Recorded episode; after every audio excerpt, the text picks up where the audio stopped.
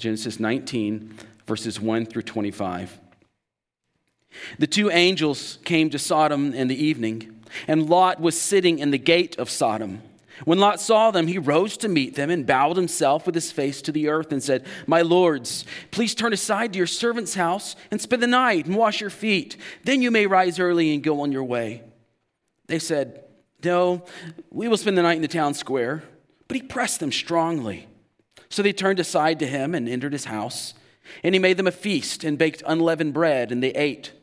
But before they lay down, the men of the city, the men of Sodom, both young and old, all the people to the last man, surrounded the house. And they called to Lot, Where are the men who came to you tonight? Bring them out to us, that we may know them. Lot went out to the men at the entrance, shut the door after him, and said, I beg you, my brothers, do not act so wickedly. Behold, I have two daughters who have not known any man. Let me bring them out to you, and do to them as you please. Only do nothing to these men, for they have come under the shelter of my roof. But they said, Stand back. And they said, This fellow came to sojourn, and he's become the judge. Now we will deal worse with you than with them. Then they pressed hard against the man Lot and drew near to break the door down. But the men reached out their hands and brought Lot into the house with them and shut the door. And they struck with blindness the men who were at the entrance of the house, both small and great, so that they wore themselves out, groping for the door. Then the men said to Lot, Have you anyone else here, sons in law, sons, daughters, or anyone you have in the city? Bring them out of the place, for we are about to destroy this place because the outcry against his people has become great before the Lord, and the Lord has sent us to destroy it. So Lot went out and said to his sons in law, who were to marry his daughters, Up, get out of this place, for the Lord is about to destroy the city. But he seemed to his sons in law to be jesting. As morning dawned, the angels urged Lot, saying, Up, take your wife and your two daughters who are here, lest you be swept away in the punishment of the city but he lingered. So the men seized him and his wife and his two daughters by the hand, the Lord being merciful to him.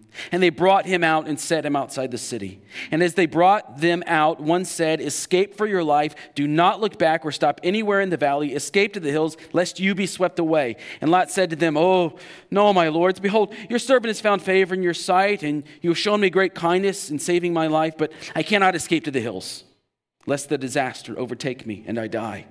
Behold, this city is near enough to flee to, and it is a little one. Let me escape there. Is it not a little one? And my life will be saved.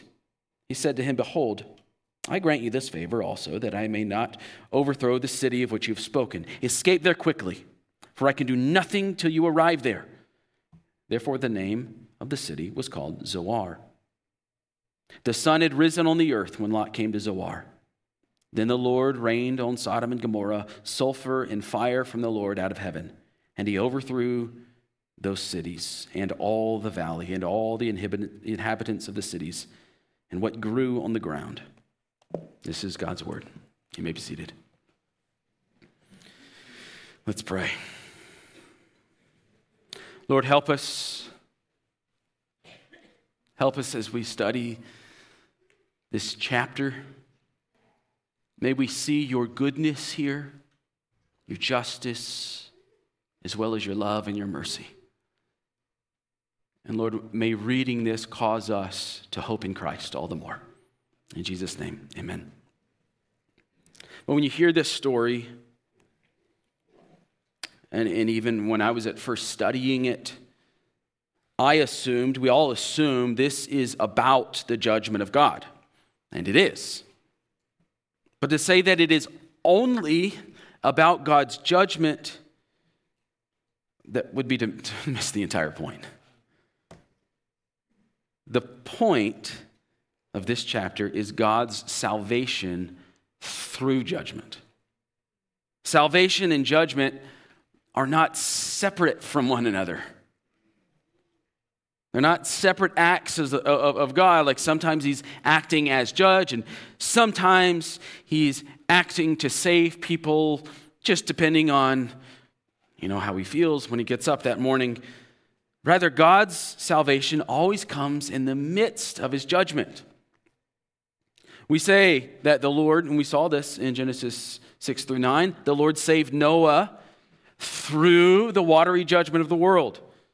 And we see in Exodus that the Lord saved Israel through the judgment of Egypt. We also know that the Lord saved you and me through the judgment of Christ. And he will complete that salvation through the judgment of the world on the last day. So if we miss the point of this story, that the Lord saved Lot through the judgment of these cities, then we are distorting the goodness and the mercy of God that is being displayed here in the midst of his justice. So, to be careful then, to see the mercy of God shine through in chapter 19, we're going to examine this from the point of, of two main characters.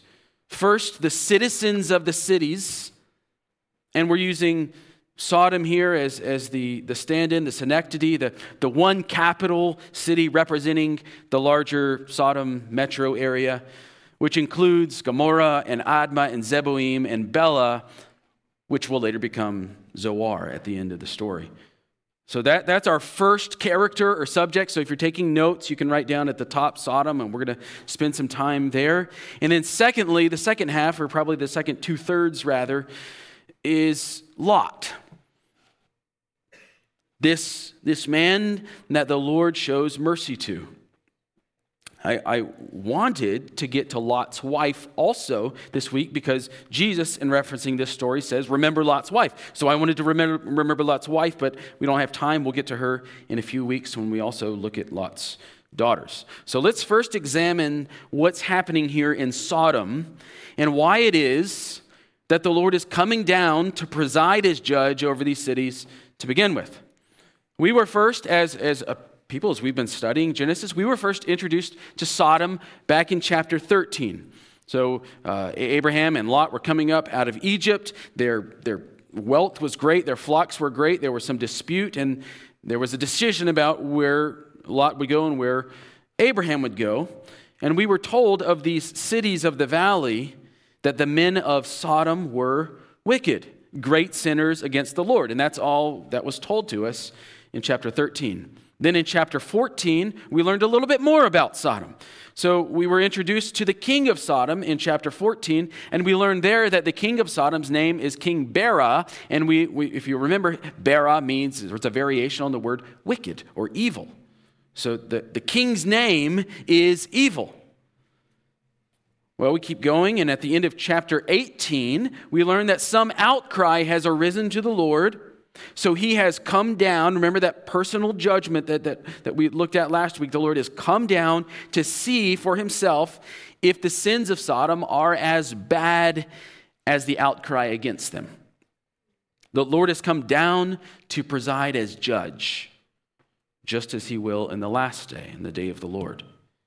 But we need to see here at the beginning of chapter 19 that Sodom is on trial for a, a whole host of offenses. Sometimes I think we assume because of what happens in chapter 19 when the angels arrive into town, we assume that Sodom's wickedness is defined by their rebellion against God's design for sexuality. But if God has already come down because of the outcry against these cities that is prior to chapter 19, well, then the offenses are great. There's, there's more than what we see in chapter 19. So, to get the context of what we're seeing here, you have to imagine this this is a court scene. And this man is on trial for a whole host of violent and wicked offenses. He is just an all around villain. He goes to trial, and the judge calls him to the bench to ask a clarifying question, and he just spits in the judge's face. That's what the events of chapter 19 are dealing are, are detailing for us. The, the sins of chapter 19, what we see here is Sodom spitting in the judge's face during their trial. So, to see the sins that Sodom was on trial for prior to chapter 19, we have to go after chapter 19. We have to we look to the rest of the Bible to tell us what was happening in Sodom. And as we learned last week, the Lord uses Sodom frequently as a negative example a warning against Israel. So, the context of the descriptions that we're about to look at uh, nearly always comes when Israel is doing something Sodom like, and the Lord is bringing that to their attention. Uh, and you can write these down. I'm not going to put them on the screen, but you can write the, the passages down to, for your own study later on. The first passage that we see referencing Sodom after the Pentateuch, after the first five books of the Bible, is in Isaiah. So in Isaiah chapter 3, verses 8 through 9, we see one of these rebukes that God has for, for Judah. Uh, Isaiah chapter 3, verses 8 to 9. For Jerusalem has stumbled and Judah has fallen because their speech and their deeds are against the Lord, defying his glorious presence. For the look on their faces bears witness against them, for they proclaim their sin like Sodom. They do not hide it. Woe to them, for they have brought evil on themselves. Do you see that? Judah is guilty of doing what Sodom did. And what did they do? They were proclaiming their sin, not hiding their sin. Sodom was parading their sin. In other words, they're proud of who they are, they're boasting about their sin. So that's one of the issues taking place in Sodom. We, if we keep going from Isaiah, Isaiah, we go on to Jeremiah. In Jeremiah chapter 23, verse 14 says this of Sodom They commit adultery and walk in lies. They strengthen the hand of evildoers so that no one turns from evil. You hear that? So they're committing adultery, walking in lies, strengthening the hands of evildoers. So no one repents, no one turns from evil because they're being praised for their, for their evil. So, so, first of all, here is sexual sin, but it's not homosexuality, is it? It's adultery that is at issue in Sodom, according to Jeremiah. And if you're curious as to why sexual sin repeatedly comes up because you'll see it come up again and again uh, throughout the scriptures regarding so- Sodom and, and Israel and, and, and us. We saw it in Romans 1. The reason why this is an issue in the scriptures is because it was an issue all the way from the beginning of Genesis. Man and woman coming together for fruitful multiplication is in Genesis chapter 1. Be fruitful and multiply, have dominion over the earth. That's the purpose of God's creation of humanity. And then the finer details of covenant union are, are fleshed out more in, in Genesis chapter 2. One man and one woman coming together for life. And then the first thing that the serpent does in Genesis chapter 3 is undermine that marriage. So marriage is really important to the Lord. It's primary in Genesis, it's primary to God.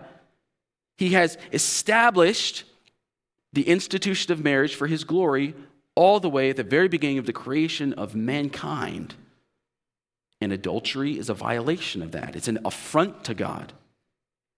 Homosexuality as a sin doesn't come out of nowhere, though. It sprouts up in places where marriage itself is already being undermined.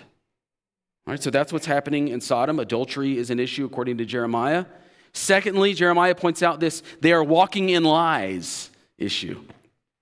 This is the emperor has no clothes phenomenon.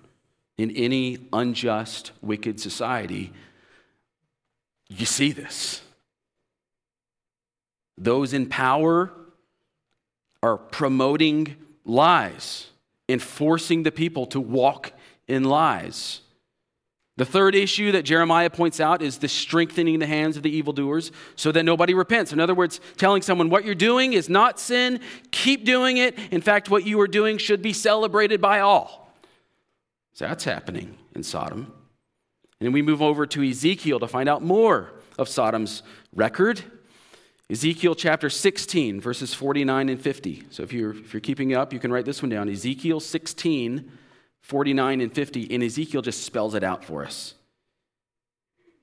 Very plainly. Behold, this was the guilt of your sister Sodom. Okay, what is it, Ezekiel? What is the guilt of Sodom? Why was Sodom destroyed? She and her daughters had pride, excess of food, and prosperous ease, but did not aid the poor and needy. They were haughty and did an abomination before me. So I removed them when I saw it. So, what the Lord has revealed to the prophet Ezekiel here is consistent with what we see in Genesis, isn't it? Re- remember uh, when, when, Lot first saw the cities of the valley, when, when Lot chose in chapter 13 to move into the cities of the valley and move near Sodom instead of going to the hills, he made that decision based on the prosperity that he saw there. He was drawn to the wealth, he was drawn to the ease of life. And Ezekiel says that ease of life led Sodom into pride and self sufficiency. even with their excess, with an excess of food, the poor and needy still didn't have enough, and they were oppressed. Ezekiel says they were haughty and did an abomination. The, the, abomination, again, that's sexual sin, but the sexual sin is a result of haughtiness, their pride before God. Peter also tells us what was happening in Sodom. In 2 Peter chapter 2, he says that the people of Sodom were ungodly. That's just kind of a blanket term. What does that mean?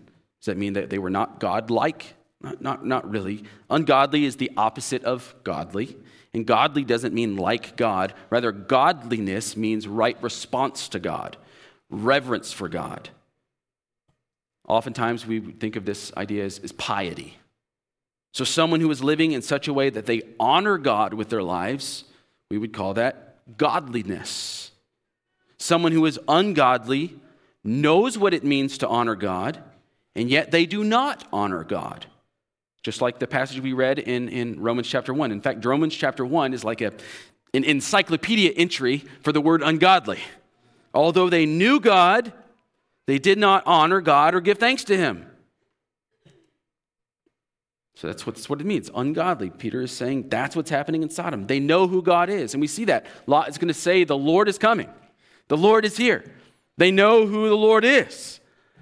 And yet they are rebelling against them. They are not honoring God. The last book of the Bible, again, mentions Sodom sins. Uh, no, sorry, the last book of the Bible to mention Sodom sins is Jude.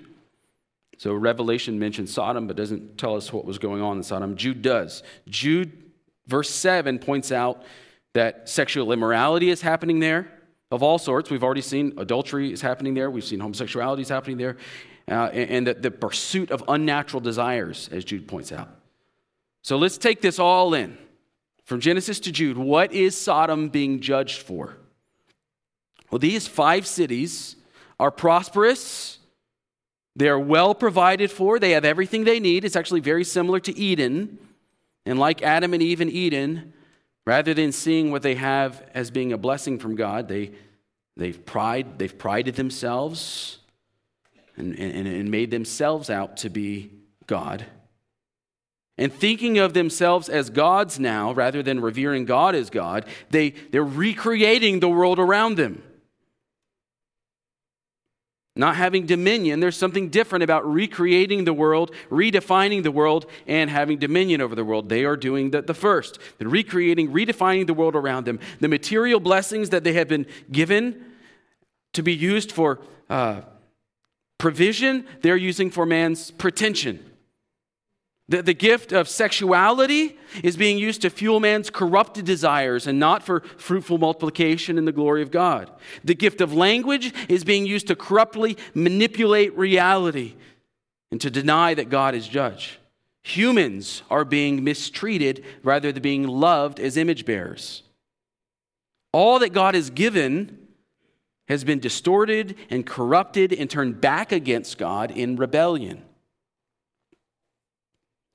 And it was hard as I was writing this, studying this, to not want to go on a diatribe about how all of these sins are present in our nation, aren't they? But I think you're smart enough to see that on your own. And if your imagination cannot get you from Sodom to Washington, D.C., just watch Tucker Carlson. That's why He's there, and he, he, he can show you, he can draw that, that line for you. Um, but that's not why we're here this morning. The reason I bring up that issue is not to commiserate with you and say, oh, woe is America, woe is America. Rather, if we understand that we live in Sodom, which we do, and I think you can see that from that list of sins, it's much easier for us to identify with Lot. Because that's what this passage is for for us. Let's take a look at Lot. So that's part one. Now we're at Lot, part two. The first thing I want to show you about Lot is he is at ease in, in Sodom. I was going to say Zion. He is at ease in Sodom. So Lot's sojourn in Sodom began in chapter 13 when he chose to live in the fertile valley rather than in the hills. And he made that choice knowing, if you'll recall, that Sodom was a wicked city. So it wasn't a mystery to him. He knew what he was getting when he moved to Sodom, but the, the wealth there was tempting.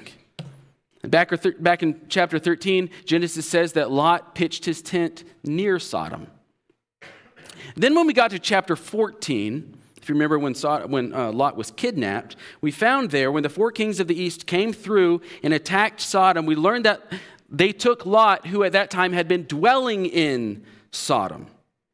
So between chapters 13 and 14, Lot went from a tent outside of Sodom to a home in Sodom with a door that you can close and open, right? So this is a little bit bigger than his uncle's tent.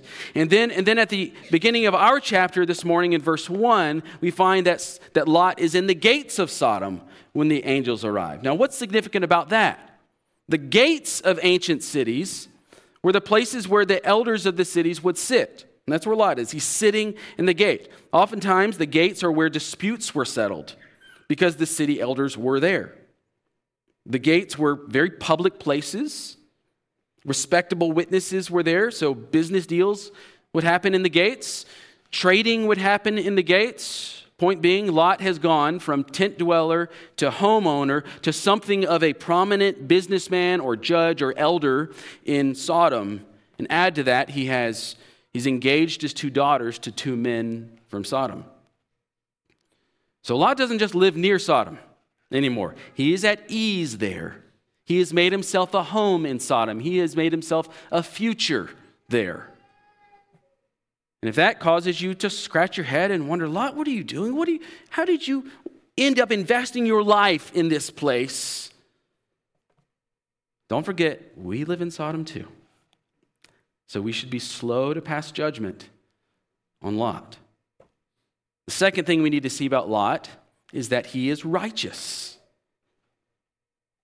One of the issues that I introduced last week was the fact that Peter, in 2 Peter chapter 2, says that Lot is a righteous man. Now, I want you to turn to 2 Peter chapter 2. So if you're, you're in Genesis, that's the beginning of your Bible. You're going to go uh, all the way back to Revelation and then turn left. Just a few pages from Revelation, Jude, and then the three Johns, and then 2 Peter. 2 Peter chapter 2 verses 6 through 9.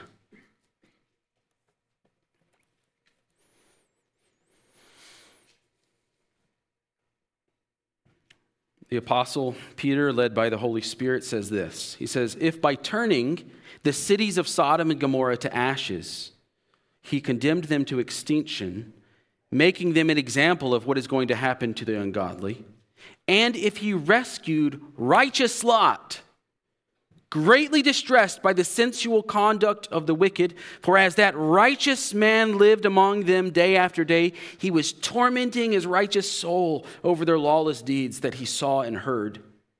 Then the Lord knows how to rescue the godly from trials and to keep the unrighteous under punishment until the day of judgment. So there it is. Lot is a righteous man.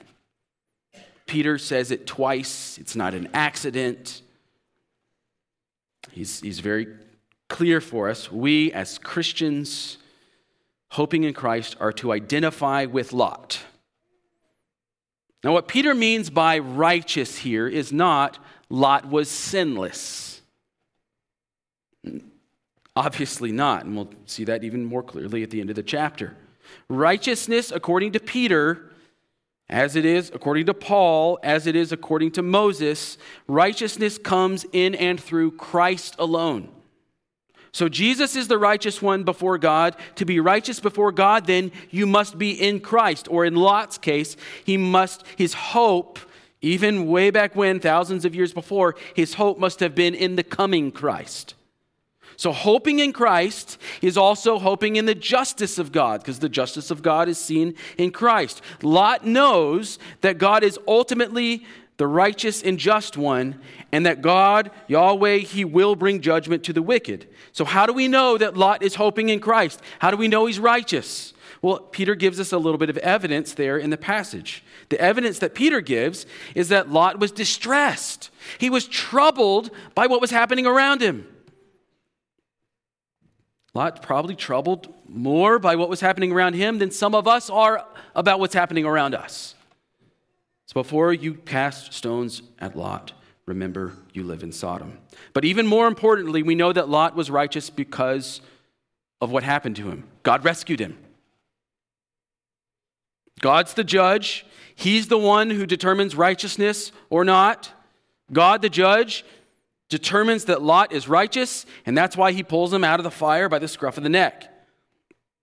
So let's then take that biblically informed lens that the apostle has given us. Now let's look back at Lot's life in chapter 19. So you can flip back to chapter 19 now.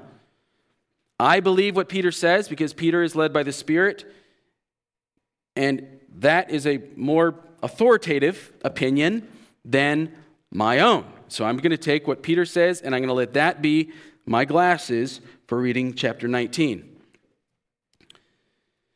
So let's look at chapter 19, looking for more evidence that Lot's hope is in Christ. And I think we're going to see it. It's not, it's not hard to see it if you're looking. So at verse 1, we see it right away. Lot is sitting in the city gates. He's a prominent person of the city. And then these angels who look like men come into town. Now, Lot does not know that they're angels. When the Lord and the angels came to visit Abraham, Abraham knew that it was the Lord. Lot doesn't know here that these men are angels. The text does not say he lifted up his eyes. And remember, that's our clue. So he's not seeing with those eyes that see into the unseen realm. Lot's just seeing two guys coming into town in the evening. And he knows what you're supposed to do when someone's coming into town receive them and the way he receives these visitors is exemplary. He shows hospitality to these angels, even without knowing that they're angels. Lot literally bends over to welcome them. He bows down to show these men respect and welcome and hospitality. And his hospitality is championed even in Hebrews. Hebrews chapter 13, verse 2 Do not neglect to show hospitality to strangers, for thereby some, like Lot, that's my parentheses there, some have entertained angels unawares. I think that passage is talking about Lot. His hospitality continues in our text in verses 2 and 3 when he insists that these strangers stay in his home rather than the town square. So let me just say if, if, if you are like me and you're questioning Lot's righteousness, let me just ask you when was the last time you're flying back into San Diego, you're, you're coming into the airport, the person you're sitting next to doesn't know where they're staying yet, the person on the plane doesn't know where they're going to stay. Uh, they say, We're just going to try to find a hotel, and you say, Why don't you come to my house? Who's done that before? No hands. Okay. So, Lot's more righteous than you and me. Lot's willingness to invite these strangers into his home shows that he does not live in fear. Rather, he lives with hopeful expectation. We have a lot of reasons, and as soon as I asked you that question, you were thinking, I haven't because, right? Well, that because, those reasons that you came up for not inviting people into your home, strangers, Lot has none of those. His concern is more with these men uh, and their well being than his own. He wants to protect them from harm, he wants to feed them, he wants to care for them. That, and he, the way that, uh, that he keeps them out of the town square says, Come to my home instead. It's showing that he, he wants to protect them. He has their well being in mind. And then he prepares a feast for them in verse 3. And you might have noticed something about that feast. Look at verse 3. It almost seems irrelevant, but I'll tell you it's not. Lot gives these men unleavened bread with their feast. Now, why would Moses, the writer of this, led by the Spirit, why would he include the type of bread in the feast, but not any of the other elements of the feast? He didn't tell if it's a goat or a lamb or a, a cow. He doesn't tell us what kind of vegetables they ate, but he tells them what kind of bread. Now remember who the target audience of Genesis is.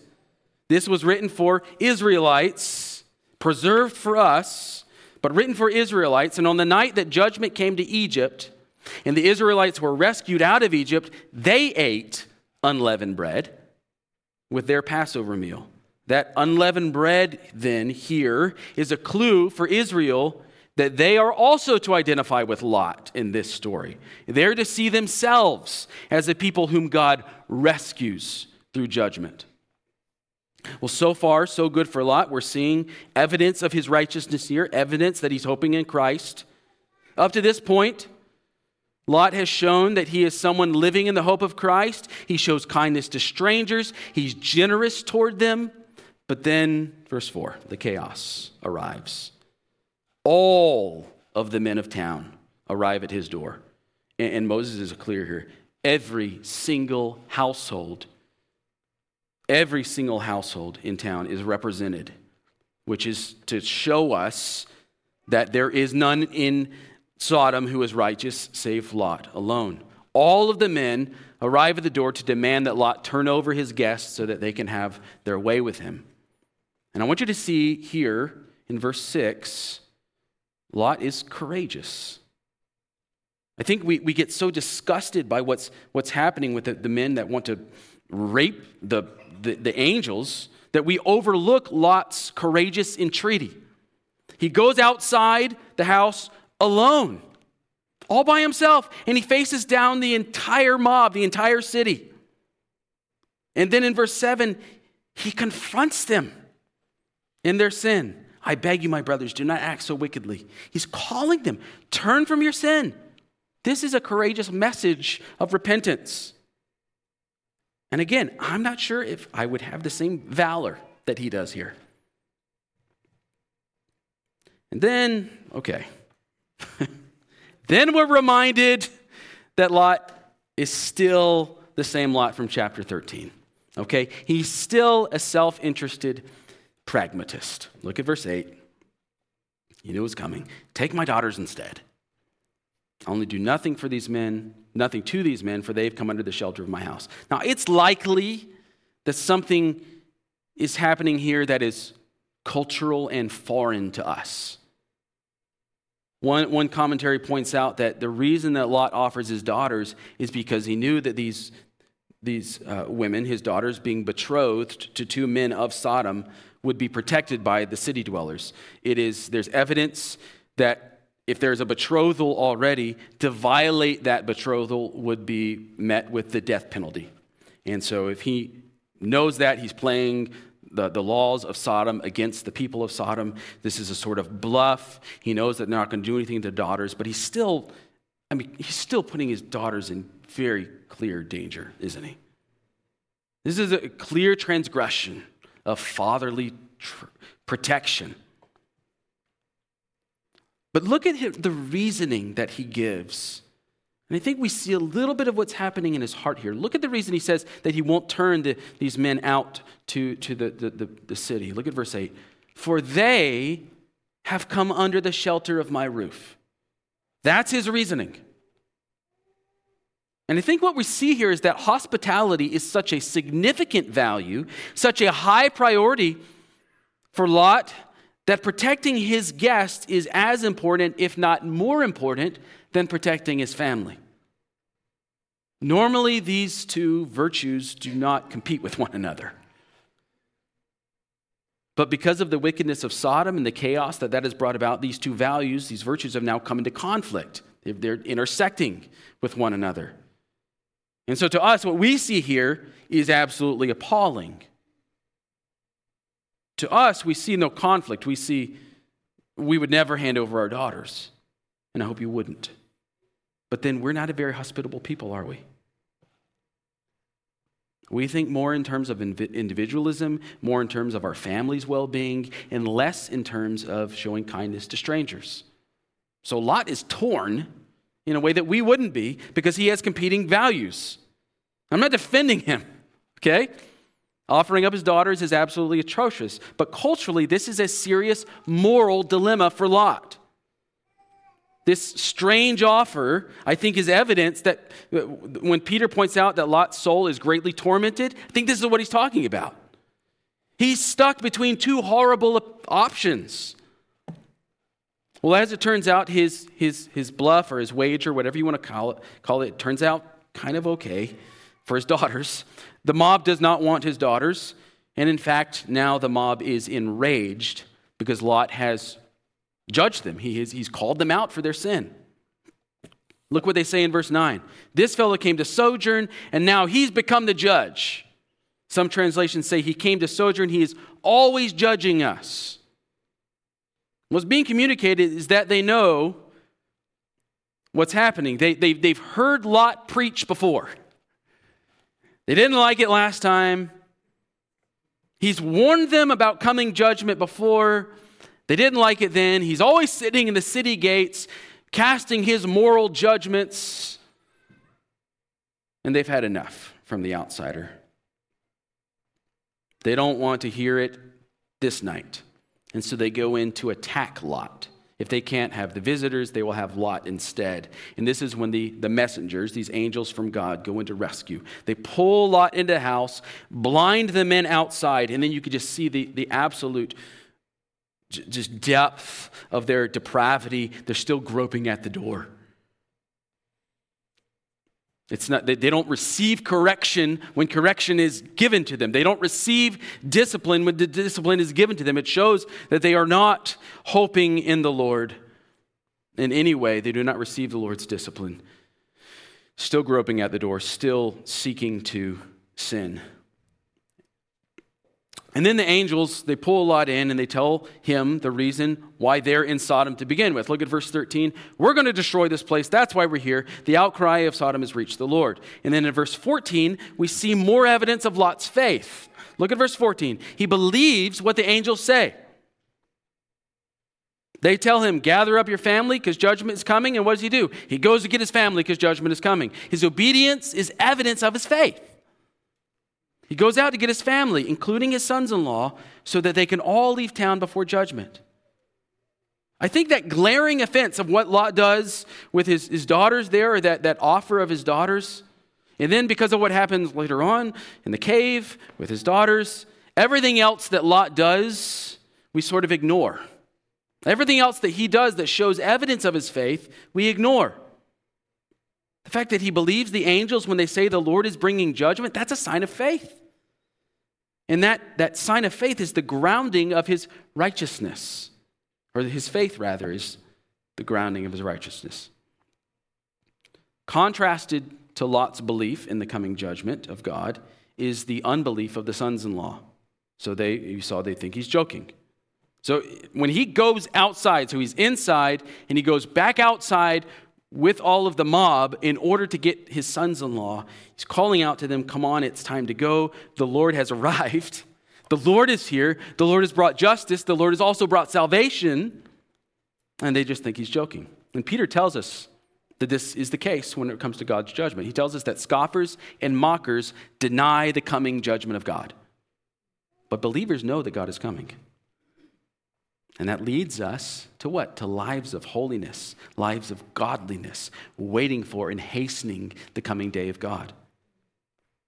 Anticipating the return of Christ also means that we are anticipating the judgment that he brings. So in verse 14, Lot even says to his sons in law, It is of the Lord. The Lord is the one, Yahweh is the one bringing this judgment. Lot knows the Lord, he's hoping in the justice of God. So you could almost say he's evangelizing, right? His sons in law. Well, in verse 15, right before the sun comes up, the angels tell Lot, okay, time's up. It's time to go. And then Lot ran with them. No, look at verse 16. But he lingered. Now, I have just spent the last 10 minutes reviewing, maybe more, reviewing the evidence of Lot's faith. Lot has preached against the wickedness of the Sodomites. He has evangelized his sons in law. He's warned them of the coming judgment, telling them of the good news of the salvation that the Lord has brought. The Lord is here. He's redeeming us. He's saving us from coming judgment. Lot believes that it's happening. He trusts in the righteousness of God. He trusts in the salvation that God has provided for him. And because of Lot's hope in the Lord, I think we can actually see that Lot is righteous in Christ.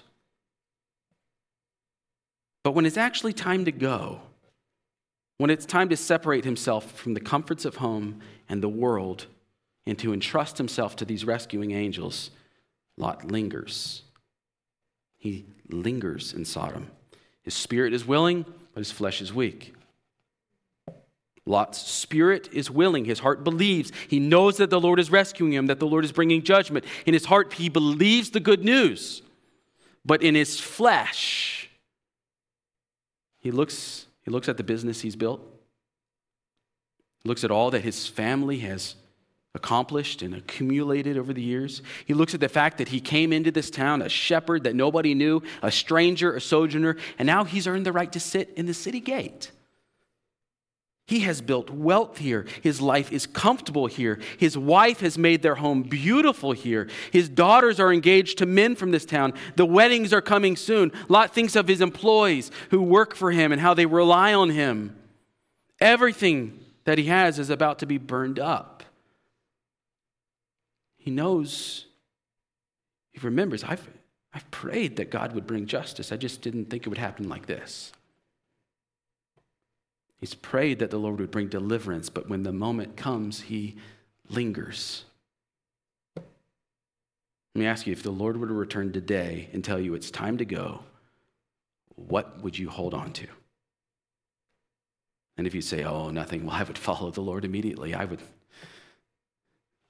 Okay, let me put it this way. If I said, Del Cerro is sending a missions team to Afghanistan to plant a church, will you go? Okay, now that's different, isn't it? What are your reasons for not going? Those are the things that caused Lot to linger. Is your wife, your kids, living close to extended family, your work, the living close to Target, the safety and security of health insurance and hospitals? Have you made investments that you want to see come to fruition? What, what, would, what would tear at your soul? What would cause you to think twice if you had to leave to follow Christ's call? I'm not saying being called to missions is the same as judgment day. What I'm trying to do, I'm trying to expose for you, diagnose for you where your affections are. Because those affections will and do cause you to linger. Your heart and my heart is a lot more like Lot's heart than we would ever care to admit. You and I are not as committed to Christ as we have convinced ourselves into believing. You are not as devout as you think you are.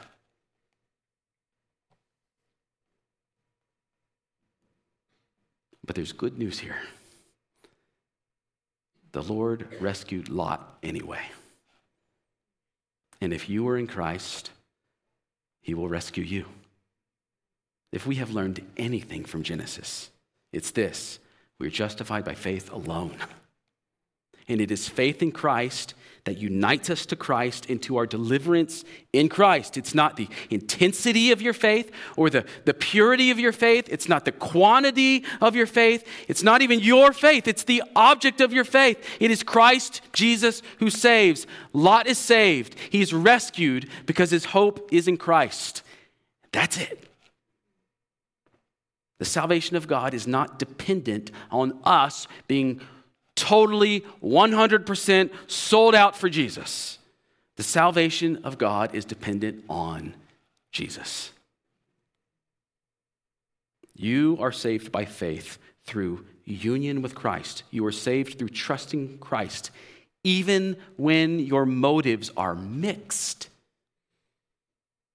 even when you are not perfectly sanctified in yourself.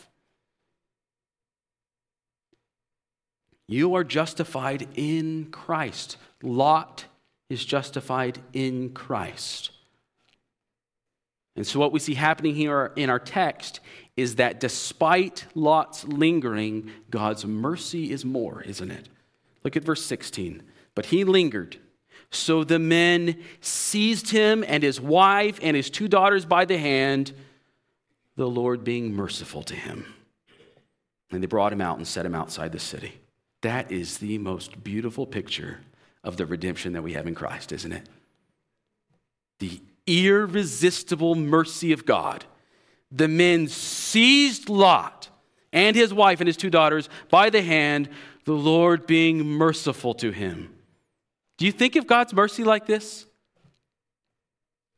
Oftentimes, we see God's mercy only in terms of those who are desperately needy, on their face, crying before God, pleading for his mercy.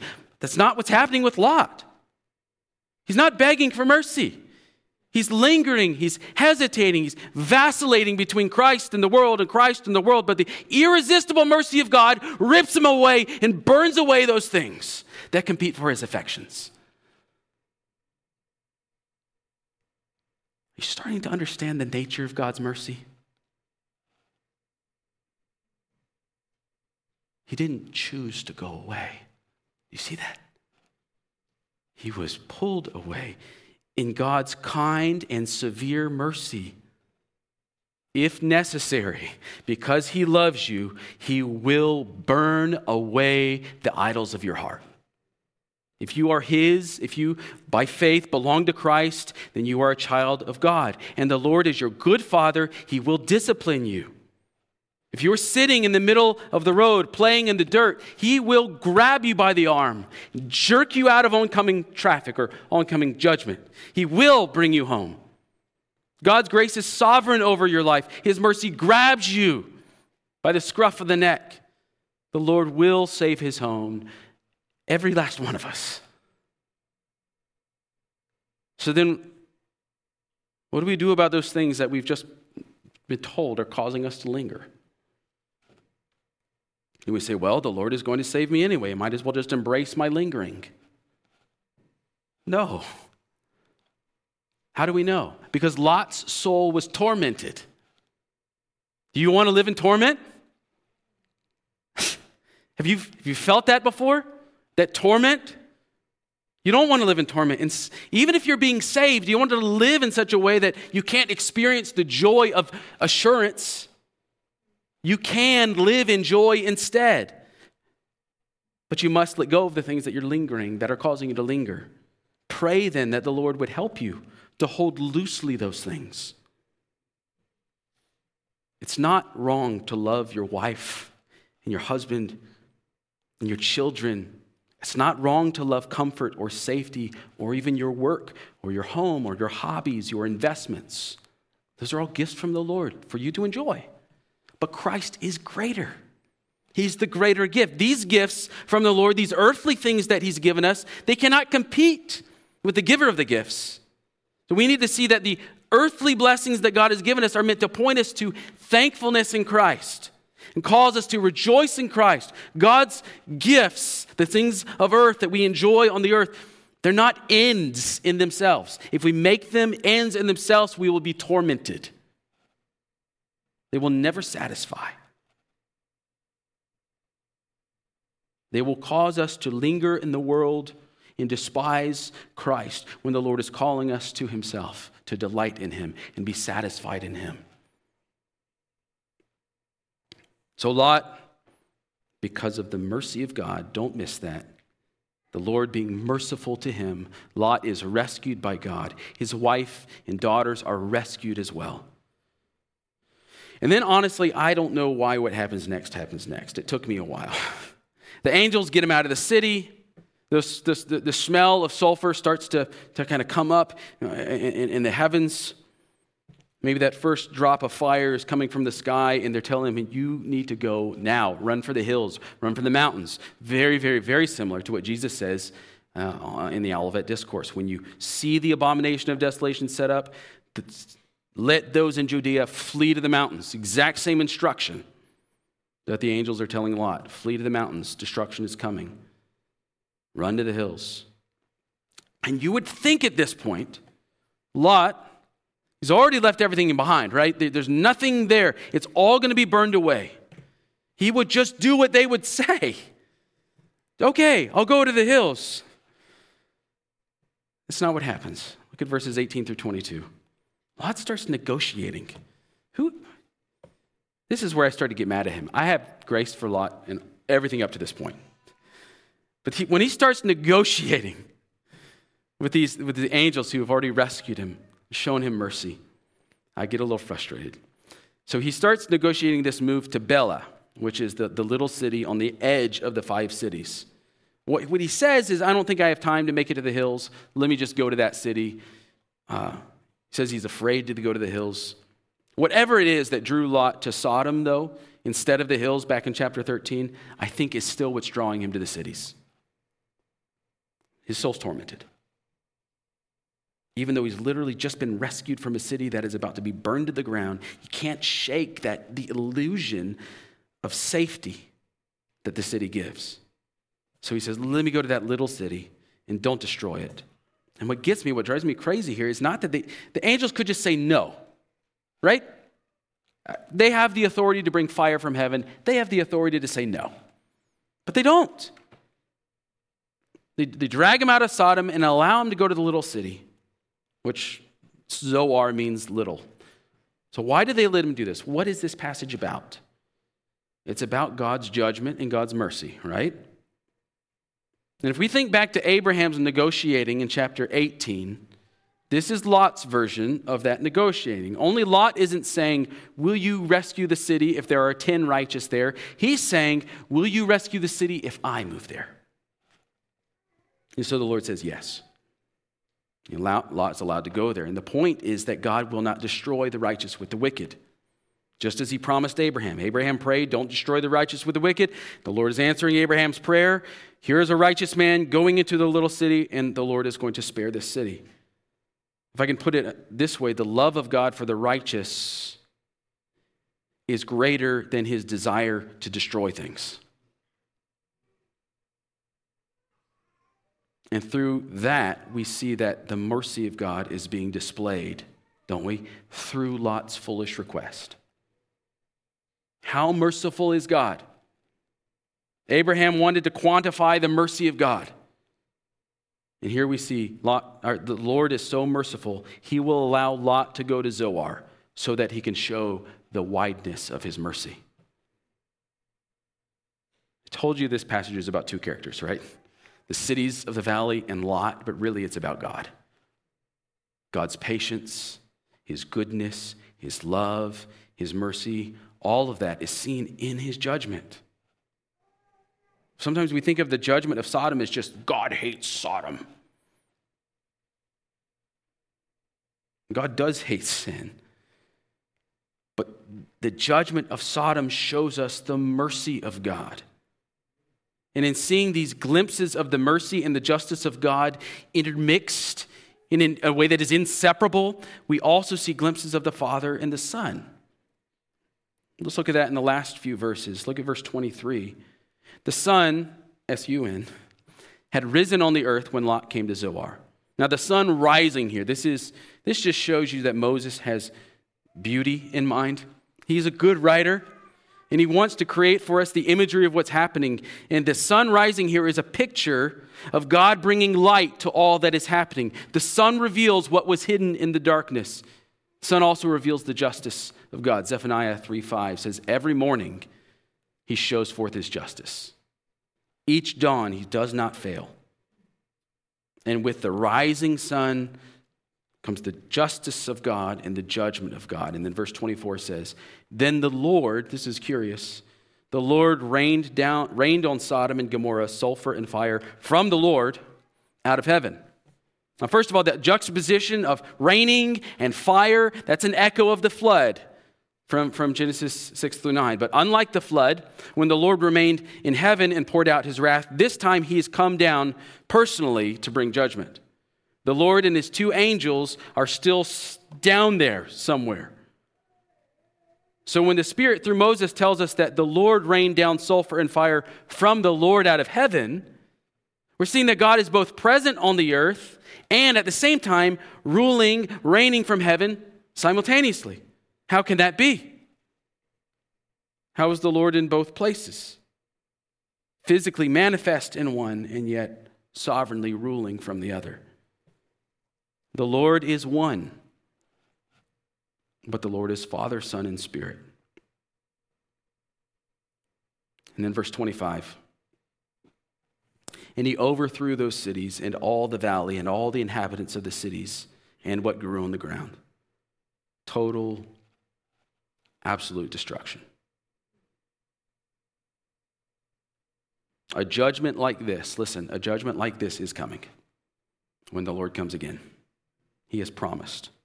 And as in Sodom, so it will be in the end, those who hope in Christ will receive the mercy of God, no matter how small your faith is. The reason why the Lord tells us the faith the size of a mustard seed can move mountains is because it's hard for us to even come up with that, isn't it? So, no matter how small your faith is, no matter how strong your faith is, if your faith is in Christ, you have already received the mercy of God. Because for those in Christ, judgment has already happened. Christ took on that judgment at the cross. But for those who deny the power of the cross, and deny that Christ is king, and who scoff at the Lord's coming judgment, like Sodom and Gomorrah and Admah and Zeboim, you'll be overthrown. My invitation to you then is turn to Christ today, receive him today, be assured of his mercy today. Let's pray.